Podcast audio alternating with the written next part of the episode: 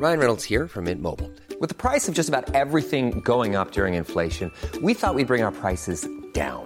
So to help us, we brought in a reverse auctioneer, which is apparently a thing. Mint Mobile unlimited premium wireless. Ready to get 30, 30, bit to get 30, bit to get 20, 20, 20, bit to get 20, 20, bit to get 15, 15, 15, 15 just 15 bucks a month. So, Give it a try at mintmobile.com slash switch. $45 upfront for three months plus taxes and fees. Promo for new customers for limited time. Unlimited more than 40 gigabytes per month. Slows. Full terms at mintmobile.com. Spring is my favorite time to start a new workout routine. With the weather warming up, it feels easier to get into the rhythm of things. Whether you have 20 minutes or an hour for a Pilates class or outdoor guided walk, Peloton has everything you need to help you get going. Get a head start on summer with Peloton at onepeloton.com. Hey Dave, Yeah, Randy. since we founded Bombas, we've always said our socks, underwear, and t shirts are super soft. Any new ideas? Maybe sublimely soft. Or disgustingly cozy? Wait, what? I got it. Bombas. Absurdly comfortable essentials for yourself And for those facing homelessness. because one purchased equals one donated. Wow, did we just write an ad?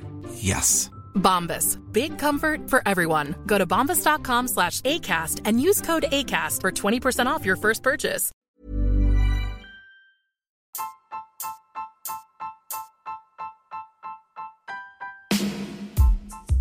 In Ireland, we love a good story, and I'm lucky enough to be able to chat to people from all over the world to hear their story and to hear about their life in Dublin. In this podcast, we want to be able to learn from the stories of others so that people who have recently moved to Dublin can get the most out of their time here.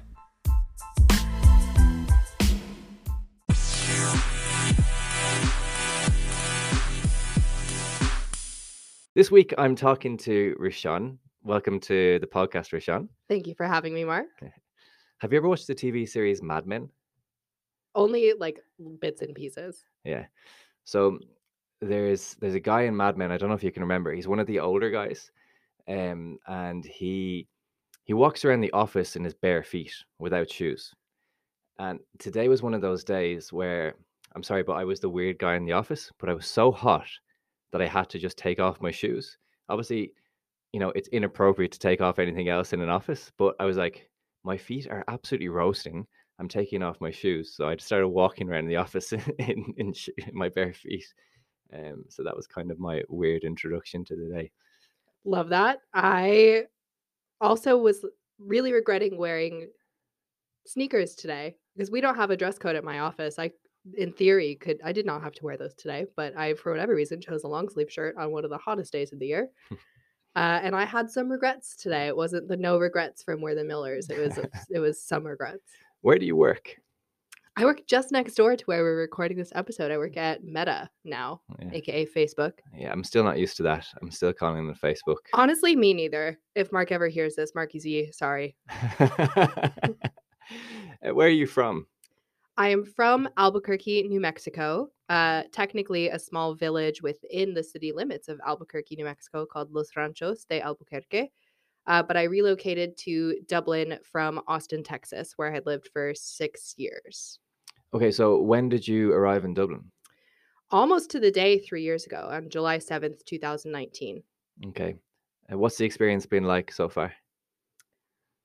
Overall, I would say very positive. Um, obviously, had a little blip in the middle there with the pandemic. Yeah. Uh, Just a little. just a small small two two years uh still ongoing let's not pretend it's over but uh i'd say overall it's been really good i think the first moment i arrived i felt a sense of home Mm. which is hard to describe but it was just a very intuitive gut feeling i was driving down from the airport in the taxi and uh the driver laughed at me because i mentioned that it was cold but it was a summer morning and i just felt oh yeah this makes sense Hmm.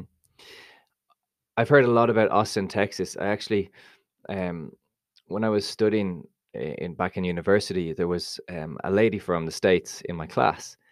Um, she was a mature student, but I was kind of, you know, considering what I was going to do after after college and that. And she was like, "If you're going to go to the states, you have to go to Austin, Texas." Um, I, I just that is the place that I, I'd recommend. Um, and she kind of, I think she said it because it's not too big. It has a music scene, which is Yep. kind of, you know, Dublin obviously is, is has quite a lot of live music, and you know we have a tradition of music in this country as well. Um, and I've always wanted to go there since she said it to me. And it's become really popular since I think a lot of people from California have migrated to Yeah. uh, the tech companies are migrating to Austin. Um, are there any similarities between Austin and Dublin or Oh yeah, I'd say so. I noticed a lot pretty right away. You already mentioned the biggest one, I'd say, with the music. Mm. Uh, so Austin is the live music capital of the U.S. and you can always catch some really cool shows. And they have them; they have all sorts. They'll play all sorts of music there, but they're known for a particular kind of music themselves, kind of the the Texas. I wouldn't say it's like country music, but a very specific kind of Texas bluesy Yeah. uh folksy kind of vibe. So you'll find that most common, but you'll find everything. Mm. Uh aside from that, I'd say kind of the the integration of green spaces in the cities is quite similar to like here where you have the canal that you can walk down. It reminds me of the Barton Creek Green Belt in Texas, where you can go and just walk down this lovely green creek and it's really much it's really in the middle of the city. Mm. Um it, it also divides north and south in the city, but it doesn't quite do the same thing in the neighborhoods as Dublin does. It's Yeah. not so down the middle. yeah. Um, food scene is somewhat similar as well, I would say. I know Irish food scene, the Dublin food scene has like expanded a lot lately, and I'd say Texas is kind of similar in that way. Austin's similar in that way.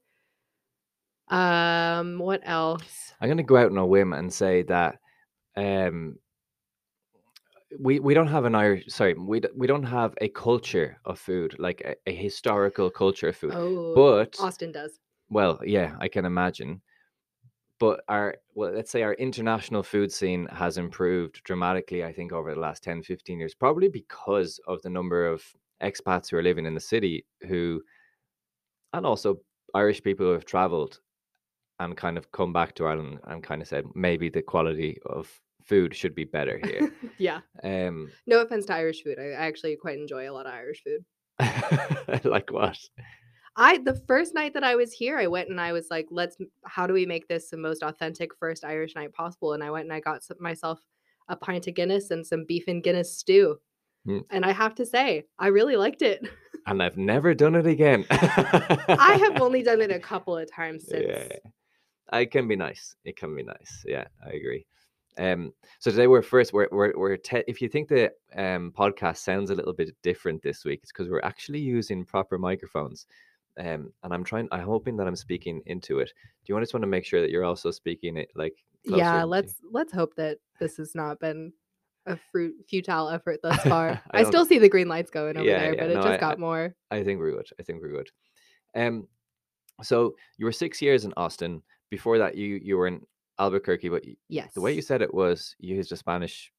Was that because it was a Spanish speaking area, or, or what? What happened there? It is, and it was also uh, so New Mexico, obviously colonized by Spain, primarily, and so Albuquerque is the correct pronunciation. Everybody would just say Albuquerque, though, Mm, uh, for the most part, unless you are a Spanish speaker. mm, But there is a particular part of the city where I'm from, and it's called Los Ranchos de Albuquerque, and that's because it's this tiny little village, like a tiny little enclave within the city limits of Greater Albuquerque, because it grew around the the village, and it's these larger ranches. Mhm. So it used to be a kind of farming area just outside the city. The city has grown around it, but everybody in Los Ranchos really values kind of that open space and that sense of calm and quiet. So they held on yeah, good. and now you have a lot of the the bigger acreage down in that part of it's in the North Valley in Mm. Albuquerque. Yeah. Um, why did you end up coming to Dublin? Ah, what a story that is. It it starts actually back in Albuquerque. Um Okay, when I was the very very origins, I would call it when I was 13 years old, so about 15 years ago. okay, Um I which sounds crazy, but bear with me. So that's when I very first got the opportunity to start studying Hindi. Uh, Mhm. one of the many languages spoken in India. And I had no idea what I was getting myself into. I think at the time I'd, I'd exclusively been studying Spanish because it's the second most commonly spoken language in the state uh, to English. And Mm. so everybody kind of learned Spanish for a little bit. In Albuquerque was my experience growing up. But I got this random opportunity. Uh, my mom really encouraged me to pursue it. So I give her a lot of credit in this. And I why loved it. why do you think? sh- Like, what was her reasoning to pursue Hindi because to me that is just so random. Yeah. Um, like I can understand if you were living in in another part of the world, like closer to India, let's just say, or in an Asian country that maybe people learn in, like in Ireland, for example, that I'm aware of, there is no schools that teach Hindi. I'm sure there are classes and things like that, and within the Indian community, perhaps for their children who are living here and they want them to to learn that as well. But it's it's so random. But why was your mother encouraging of Hindi? Where does that come from? I think my mom has always had a very open and global view of the world. She had also just started doing some business with some people from India. It was kind of auspicious timing in that way. And she really understood more than I could as an angsty 13 year old how unique an opportunity it was. Because I mean, you just said I don't I don't know anywhere in Ireland that teaches Hindi. I don't know anywhere else in the United States at a high school level at least that was teaching Hindi. Uh, I couldn't though grasp at 13 years old what that meant in terms of how unique an opportunity it was. And Mm, I think she had the foresight to see that it might be useful to me someday in my career. She's very pragmatic. wow. Um, and so she was like, you know what? It might be useful. It might not be. You don't, you never know, but you'll never get this chance again. Mm. So don't waste it. Okay, so that you're given a chance, an opportunity. You're 13 years old, right? Yep. I've been given lots of chances, opportunities in my life, but I know how difficult it is to learn a language. How how did you go about learning Hindi, and how did you have the motivation to continue learning it? Part of that, I think, was just, uh, again, I mentioned it when I moved here, that innate feeling. And part of that I had when I started learning Hindi. It just very immediately felt good.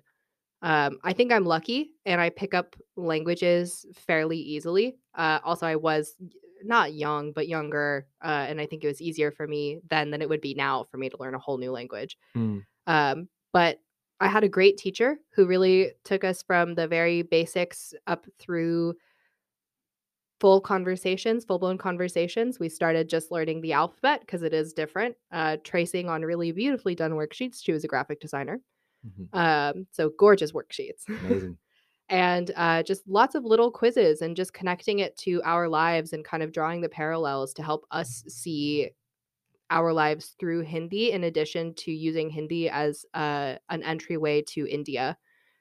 And it was really cool. It was, but it was not overwhelming. I think that's another part of it. Was it, it? I think learning a language can very easily be overwhelming, especially if you're doing it by yourself. And so she was a great guide for us. But Wow. I also just loved it. Like I I I really picked it up quickly, which helped. Uh it's always nice when you're good at things that you like Mm, from the yeah. big from the beginning. Yeah. What was your teacher's name? Nita Varma, but we always call her Nita Ji. And that Yeah. Ji in Hindi is kind of the respectful participle. All right, that's very cool. Yes. I think she deserves a bit of credit, so that's why Absolutely. Thank you, Nita Ji. Yeah, it's not an easy thing to do to teach a language. Believe me, I know. Um, Yeah, you would know. so when you came out of out of uh, school or high school, as you would have called it, you were I stuck with it. you you you were fairly decent, or I was, or you were fluent. I wouldn't say fluent quite yet. One of our main teaching tools was Bollywood movies, which actually helped a lot with building that conversational fluency. Yeah. But as you might imagine, the larger Hindi speaking community in Albuquerque is fairly small. So we didn't have a lot of chances to fully immerse ourselves around the language, which I think is, for me, was the most valuable part of becoming fluent. Yeah.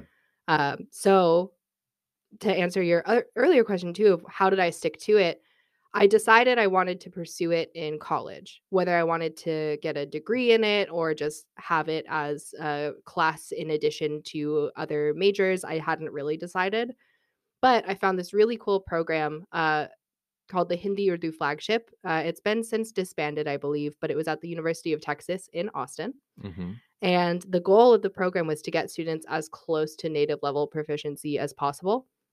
Cool. So, and there it was part of the overall like US national language flagships, but this one was different because those are much a lot of the other language flagships out of that program are more like practical. This one was very academic. So some of my coursework was gender and sexuality in Urdu literature. Um Wow. yeah, satire in Urdu literature. I focused on Urdu. Um so it was a very cool program and oh, Hindi and English translation and meaning was probably my all-time favorite class. Close with the gender and sexuality one for for language studies. So you really like you really enjoyed it. Loved it. Yeah, like truly amazing. loved it. Yeah. And that's actually, I mean, ultimately that is what brought me here. So my my role at Facebook, I'm an Urdu market specialist, uh, Yeah. which is part of the global operations team uh, for risk prevention. So a job opportunity came up. It did yeah. not immediately. Yeah. But I did end up through that program in the U- at UT. I got a degree in Urdu. Um, I picked Urdu because, like I said, one of my main teaching tools is Bollywood. That's where I fell in love with the language. I would say. Mm, And in Bollywood, a lot of the songs are written in Urdu, and there's a lot of similarities between Hindi and Urdu as languages themselves. Yeah. Um, so I picked Urdu, and then I did something else for a couple of years, uh, as one does after college with a liberal arts degree in the United States. You kind of take the first best opportunity you get.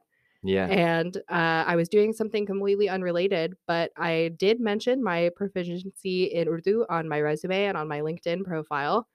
And there was one day I got this random email outreach from a, a Facebook recruiter saying that we have this opportunity for you. And I thought it was too good to be true because it seemed so specific to me. I thought for sure it was a scam. So I deleted it. oh wow. Um, uh, but then they reached back out to me on LinkedIn uh, instead of via email. And I was like, oh, now I can actually go look at this person's profile and see if they're real or seem like a bot. And I was like, oh, no, this looks like a real person. Maybe I should pursue this. That's amazing because uh, you got an opportunity. Um, as you said, like your mother recognized that you had a unique opportunity. Then you went through and you, you followed through with that, which is not an easy thing to do in and of itself. Um, so you got to a proficient level in Urdu. You're saying. Yes. Uh, What's the, dif- And- what's the and difference Hindi. between Hindi and, and Urdu? Are they different languages? They are different languages, but they are quite similar. So Urdu originated as a kind of combination of the court language of the Mughal Persians, and so their language was Farsi, and the local languages, which were kind of an old version of Hindi, because originally the court officials couldn't really talk to the common people because they came from outside of India and had a completely different language family. Mm. But Urdu emerged as this really beautiful kind of melting pot combination between languages. And it so it brings in a lot of Farsi, it brings in a lot from Arabic, uh, and it brings Wow. in a lot from Hindi and from some other local languages, depending on which part of India you learn Urdu in. wow. Um, and Hindi is derived from Sanskrit. Uh, Yeah. So it comes very much from the subcontinent, whereas Urdu has roots kind of all over the place. I guess intrinsically, I would relate to that a little bit too. Um, also, the difference in script. So Hindi is written in Devanagari, which is looks like this what Sanskrit is written in, and then Urdu is written in the alphabet is called Nastaliq, and it looks more like Arabic. Uh, so right to left, and the letters kind of combine and change forms depending on where they are in the word. Uh, whereas Hindi is more a little bit more like English in the way that you write it, where you stack it from left to right. it's that's fascinating and for, for someone who's interested in languages and history and culture because it's all mixed into one thing like i'm sure that when you started learning these languages and the differences between them you're also discovering the cultures of of these you know civilizations essentially Oh yeah. Yeah. And I it was something I hadn't really ever been exposed to before, certainly not in high school. Um aside from, you know, going to eat at an Indian restaurant and Mhm. having having Indian friends and knowing generally about India and that it was massive and had a lot of people. Uh, we don't really cover that much detail in world history in Mm. American high schools, although Mm. I went to grade school. But uh, I mean, it had to have been pretty cool to offer Hindi. In Indian food is the best, by the way. I'm a huge fan. I mean, I've never been to India, and I imagine that the food that we have here in Ireland is not, uh, you know, I, You don't, can I get don't know. you can get some good Indian food here. I'd say what a lot of people assume is just Indian food when you say Indian food is really North Indian food. It's like Okay. the like the chicken tikka masala and like the thicker curries. That's like North Indian food. But in South India, you have dosa, which is like a crepe filled with potatoes. Yeah. Uh, you have the coconut milk based curries instead of the cream based in the north. Uh, you have so much good food in the south. I think South Indian food is my one of my top three favorite cuisines of all time. Wow, I have to ask, what's what's number one and number two? Oh, they always trade places within the top three, so they're all tied for first, second, and third. But it's Thai food and Japanese food.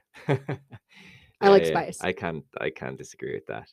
I'm, I'm surprised Italian didn't get in there. Italian is in most people's top three. Not even close for me, Oh, but wow. I'm I'm allergic to dairy and eggs, so Okay, that yeah. nixes most of Italian. Yeah, yeah, that's out the door. That's a pity. It's uh it's pretty sensational stuff. Um you mentioned that you could kind of relate to the the idea of Urdu being kind of uh, a mix of different cultures being being put together. Um why do you have that? Why do you relate to it like that? Yeah, so my grandmother on my dad's side, um, and it's a shame that in English we don't have words like you do in a, some in a language like Hindi or Urdu that specify the maternal versus paternal grandmother much more easily than that mouthful. Mm, yeah. Um, so in Urdu I would call her my dadi, um, but in Tatar language, which is my heritage on my dad's side, it would be Apkai. Okay. Um, so my dad's mom was born in Japan, okay. uh, but she's not Japanese. She's Tatar, which is kind of a Central Asian ethnic group with very confusing roots to me, uh, as kind of somebody who's trying to learn from the outside, I would say. Um, I just did an ancestry DNA test or a 23andMe DNA test, not sponsored. Um, but I learned that my family's roots are primarily from that little part of southern Russia called Tatarstan, which is near the borders also with Kazakhstan and Mongolia. Okay. Um, so kind of all mixed around in that area of Yeah. the steppes of like North Central Asia. yeah. Uh, but her family was persecuted during the Bol- Bolshevik Revolution uh, for being Muslim. So they fled to Japan, uh, where her her father, so my great grandfather, set up a store. They were uh, merchants. Mm, It was like a general store and a tailor. okay. Um, and this, I don't know for sure their last name, which sounds so silly, but their last name was messed up by American immigration when they moved to the U.S. It's so annoying. Classic. So it was either Baigujin or Baihuza was the last name of my family, and I actually really don't know which one it is. Wow. Um, and so they were in Japan, and then World War II happened, and then they went to Korea. Uh, and I think I get this from my grandmother, my love of languages. She grew up speaking Tatar language, uh, Japanese, and French. Weirdly, she was in a French missionary school in Japan. Uh, dropped French, picked up Korea, Korean, went to Korea. Then the Korean War happened. oh my god. and then they went to Turkey. And in Turkey, uh, she also picked up Turkish. And I'm not sure where along the way she picked up English, but somewhere along that way, she also picked up English. So she's sitting right now at Japanese, Korean, Tatar language, Turkish, and English. That's Uh, incredible. true polyglot. Yeah. And then it was in Turkey that she met my great or my grandfather, and my dad was born in Ankara. And then they moved to the U.S. Uh, my grandfather was a contracts officer in the American Air Force and was stationed in Ankara. Wow. So What they met. story. Yeah, crazy story. And then everybody ended up in Albuquerque, New Mexico. um, my great my grandparents for the Air Force Base in Albuquerque, Kirtland Air Force Base. Uh, my dad for studying at the University of New Mexico, and my mom was actually born and raised in Albuquerque. Well, Okay. a little bit in El Paso as well, but born in Albuquerque, same hospital I was born in. Yeah. Um, So so that kind of um that history that your family has is obviously extremely interesting. It, it makes for a great story. Were you able to learn like you, you've moved to Austin, then you moved to Dublin? Did their experiences were they able to teach you anything that helped you in your travels, you integrating into new places?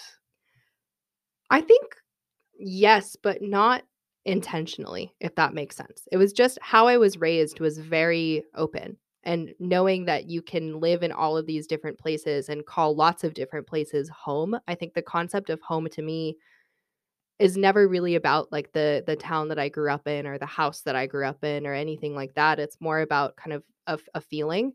And I learned that from my family and from how often they've moved around, but still been able to make these places their home. So I think it was just something I grew up knowing, but never, like, nobody ever really gave me concrete advice, I would say, about moving to a new country and starting a new chapter in that way. That is, um, if they were able to teach you that, that the sense of home is a feeling as opposed to a place, that is an extremely valuable thing. And just speaking from my from my own experience, so, um, I grew up. Both my parents passed away when I was younger. We sold our family home, which I grew up in, right? With myself and my siblings, we decided that we had to sell it. So when it was sold, I had this kind of sense of, you know, this kind of like I had like a, a, a radar or a compass or an Yeah. arrow looking for a location of where is home. And I really struggled with it for a few years. And to a certain extent, I still do a little bit. Um, and that idea of where is home and that kind of area, which is is Clontarf, a beautiful area where I was so lucky to grow up in. One of my favorite places to walk in Dublin. Yeah, it's it's amazing. Um, I had a kind of I, I disassociated from it for a while. Um, Yeah. I went with a group of friends to live over in Rathmines, and I very, very infrequently went back to Clontarf because I just was like, I had that feeling that it wasn't my home anymore. Um, and now over the years, I have I've kind of gotten to that sense state of I'm trying to create that feeling of it's a, as you said, it's a feeling, it's not a a place. But that is something that if you learned that from a young age, like if I had if I had that education and that had happened to me of, over the course of my life, that would have been incredibly helpful. And for you to be able to move from city to city or to wherever country, whatever, and have it a, a real center of home within yourself, then that's something very valuable, right? I completely agree. And it is it it's so hard to teach yourself Yeah. that. So I'm I'm I feel very lucky and very grateful that I I picked it up along the way so much. Yeah. Uh, and I've never really uh, occasionally, but not often have I struggled with, you know, feeling homesick, for example. It just isn't something that I feel Mm, often. And yeah. I know that a lot of people can't relate to that. Mm. But it's just I don't know. It's I've I've never I've never thought of home as just the the place where I grew up. Uh, so I feel like I can be reminded of home very easily in other places. But Mm, yeah, it's if, if I I struggle to imagine being able to have moved. I didn't mention it, but I also have lived in India before as part of my uh, degree. Uh, I lived in India for a year, wow. and I can't. I don't think that I would have been able to like. Maybe it would have been really hard for me to leave Albuquerque to go to Austin for school, and Yeah. then to leave Austin to go to India for study abroad for a year, and then to come back to Austin, but then to leave to move to Dublin, Ireland. Which when I moved here in 2019, it was sight unseen. I had never been here before. I had no conception of what this place was like Yeah. and it was just a chance that I took but I I don't think I would have been able to do that if I like you were just saying if I didn't have that innate sensation or maybe I could have but it would have been a lot harder. Mm. Have you ever had a big sense of culture shock, whether it be here or in India or The- Texas? So I, I actually have had some culture shock going from Albuquerque to Texas because uh, Texas is quite a place. Um, and Austin is often described, myself included, I describe it this way as like the blueberry floating in the tomato soup. Right. Um, Yeah, so the yeah. very liberal mecca of Texas. Um, but I think the biggest culture shock I've ever experienced was actually reverse culture shock. Uh, I think when I went to India and I I lived there for a few. So the first time I lived in India was 2014, and Mhm. I lived there for um, a summer in Rajasthan. Would not recommend going to Rajasthan that time of year. Would absolutely recommend going in the winter or later Whatever temperature was it?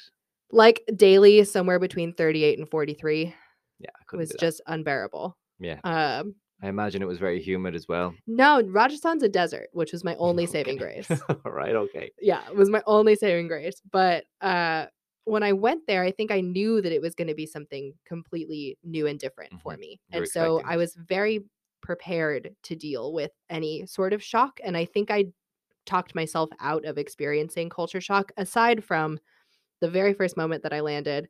In India, people honk their horns a lot when they drive, and it's not aggressive like it is in Albuquerque, which we struggle with road rage a lot, myself included, when I'm behind the wheel of a car. Um, so for me, if I'm honking a horn, it's uh, it's an act of aggression. It's a warning. Uh, whereas in India, sometimes it's like, "I see you," or "I'm turning," or yeah. "I'm changing lanes now," Yeah. or "You can change lanes now." Yeah. That It's was the biggest communication. yeah, exactly. Uh, it's like a song and dance too Yeah. that people do. Um, so that was the only big shock I had moving to India. But when I came home, that's when I had a hard time. I I think I expected to just slip right back into things very easily, uh, because you know it's home. But again, I just said it's home, but it kind of wasn't at that point. um, I was going back to Texas and then back to Albuquerque and then going back to Austin for school. And it just felt so, so weird Yeah. in a way. Like Yeah, I, I remember the the biggest one was um, I re- I was walking down the street and uh, in India a lot of people stare. It's just kind of a cultural thing, and it's not necessarily rude. Uh, but I was like staring at people, not meaning to, and I was getting the weirdest looks for it. And my dad actually called me out. He was like, "What are you doing?" It's like, "What do you mean? I'm I'm just walking." He's like, "No, you're." Staring so hard, you might as well have just bored a hole through that man. And I was like, "Oh, sorry." So I, it was the reverse culture shock that got me. Yeah, okay. That's an interesting one. Maybe, yeah, as you said, you've been kind of preparing yourself so much for a culture shock going over, then you Yeah. you kind of entered the storm to a certain extent, prepared for it. And when you came out, it was like almost, yeah, I can imagine like uh, that kind of sense of, as you call it, reverse culture shock. Yeah. A new concept for me. I like it. So we always like to finish with two questions. Um, the first question being one of your favorite places in Dublin. The first place that popped into my head when when you asked this question, because I I do have a lot of places in Dublin that I absolutely love, but the first place that popped into my head was this one particular cliff on the walk in Howth. It's one of the first ones that you get to uh, when you start and you just get up like that steep hill section at the beginning, steep being relative. Um, but you are looking and you can kind of see out of the corner of your eye, you can see the pier a little bit. Uh, but you also just see this vast expanse of, of water. Yeah. And uh, I got lucky. I, I actually loved Howth so much. I went twice in two days in the first week that I moved here. So Wow. uh, I loved it. But I'm from the desert. So I feel like it was just so novel for me to be standing on the edge of a cliff, like literally on the edge of the, the ocean on an island. And it was just such a surreal moment. It's one of my favorite places in Dublin. And I feel like we probably don't know how lucky we are to have Howth. And I hope that it stays, I hope that it maintains that um that it's just so beautiful. Like I I love the Howth Cliff Walk. It's so good. Obviously you go to places like Glendalough outside of Dublin, uh, you know, you go to the west of Ireland, it's all spectacular. But actually on the Dart line, there's a beautiful hike that you can do. It takes it takes a while. You do the long one, it take, can take, you know, two or three hours. But it's it's as you say, on a nice day, it is spectacular. So I'm 100% with you. Howth is one of my Howth in general is one of my favorite places, not only in Dublin but in the world. Honestly, mine too. It climbed really fast up to my my top 10 list. Um, if you were talking to someone who was just about to move to Dublin or someone who has recently moved, um, from your experience here, what one piece of advice would you give them to help them settle in faster? Now, this is the question that I would have a hard time with. I, I the favorite place one was so innate, but this one I think is is tough because people can move here from all different walks of life and in all different places. Mm, Um, true. I'd say the best piece of advice that I would give is to kind of find somebody that you can explore with. It doesn't necessarily have to be somebody you moved with, doesn't even have to be somebody who's from here, but you know, get get somebody who you can feel comfortable exploring with. Yeah. Because for me, I I was lucky enough to stumble upon Howth uh kind of on my own, uh just googling. But having somebody who can show you those little spots for me that's that's when something starts to feel like home for me when i have you know i have my local i have Yeah. uh, whether it's my local pub my local chipper my local whatever it might be having somebody who can help you find those little spots for you and it's not going to be the same for everybody but at least somebody who can help kind of show you around and get you comfortable with the place is going to be really key but also if you don't find that right away that's totally fine Yeah. I I I loved Dublin and I spent the first 6 days that I was here alone, just Yeah. walking around and exploring the city. Irish people in my experience uh, have been super friendly. hmm Uh if I had questions, you know, giving me directions, figuring out where to go, no problems with that at all. Uh but just, you know, finding those little gems. Going with somebody, going by yourself, whatever you're more comfortable with, but find your little gem that you can kind of hold on to because that's for me what starts creating that sense of home like knowing oh yeah this is my favorite entrance to Merrion Square park because i like to sit away from the the kids play area for example Yeah. uh finding those little things so find those little things How do you how how do you think or what's a good way to to try and find that person? So obviously there are lots of there are lots of groups for that like on not to plug my company here that's not what I'm doing but there are lots of Facebook groups that have like you know expat Italian expats in Dublin American expats in Dublin that's a good place to start if you really want to to to do that but honestly I have just had a lot of luck if you're if you're comfortable enough to do it Mhm. uh just kind of seeing somebody who's out and about and exploring around you and asking a question and striking up a conversation I remember one time uh, I was in a I was in Darkey Kelly's pub when I had just moved here, Good pub. and great pub. Uh, one of the better Guinness pours in the city, I would say. Mhm. Um, not that I'm an expert, don't claim to be, but I do enjoy a good pint of Guinness. Uh, Good.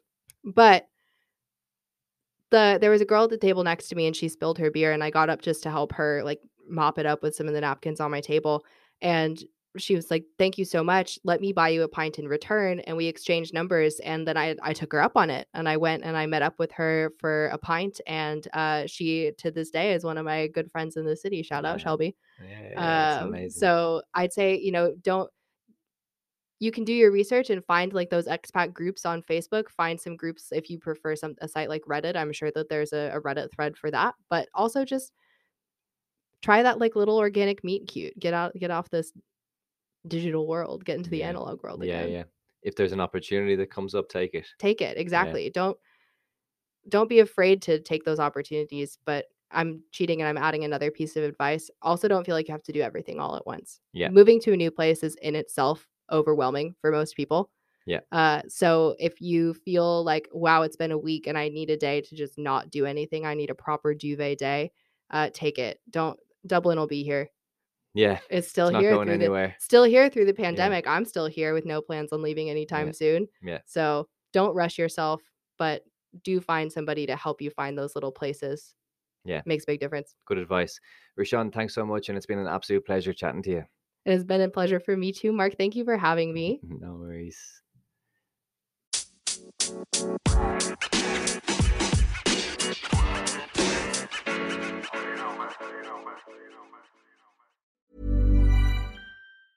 Even when we're on a budget, we still deserve nice things.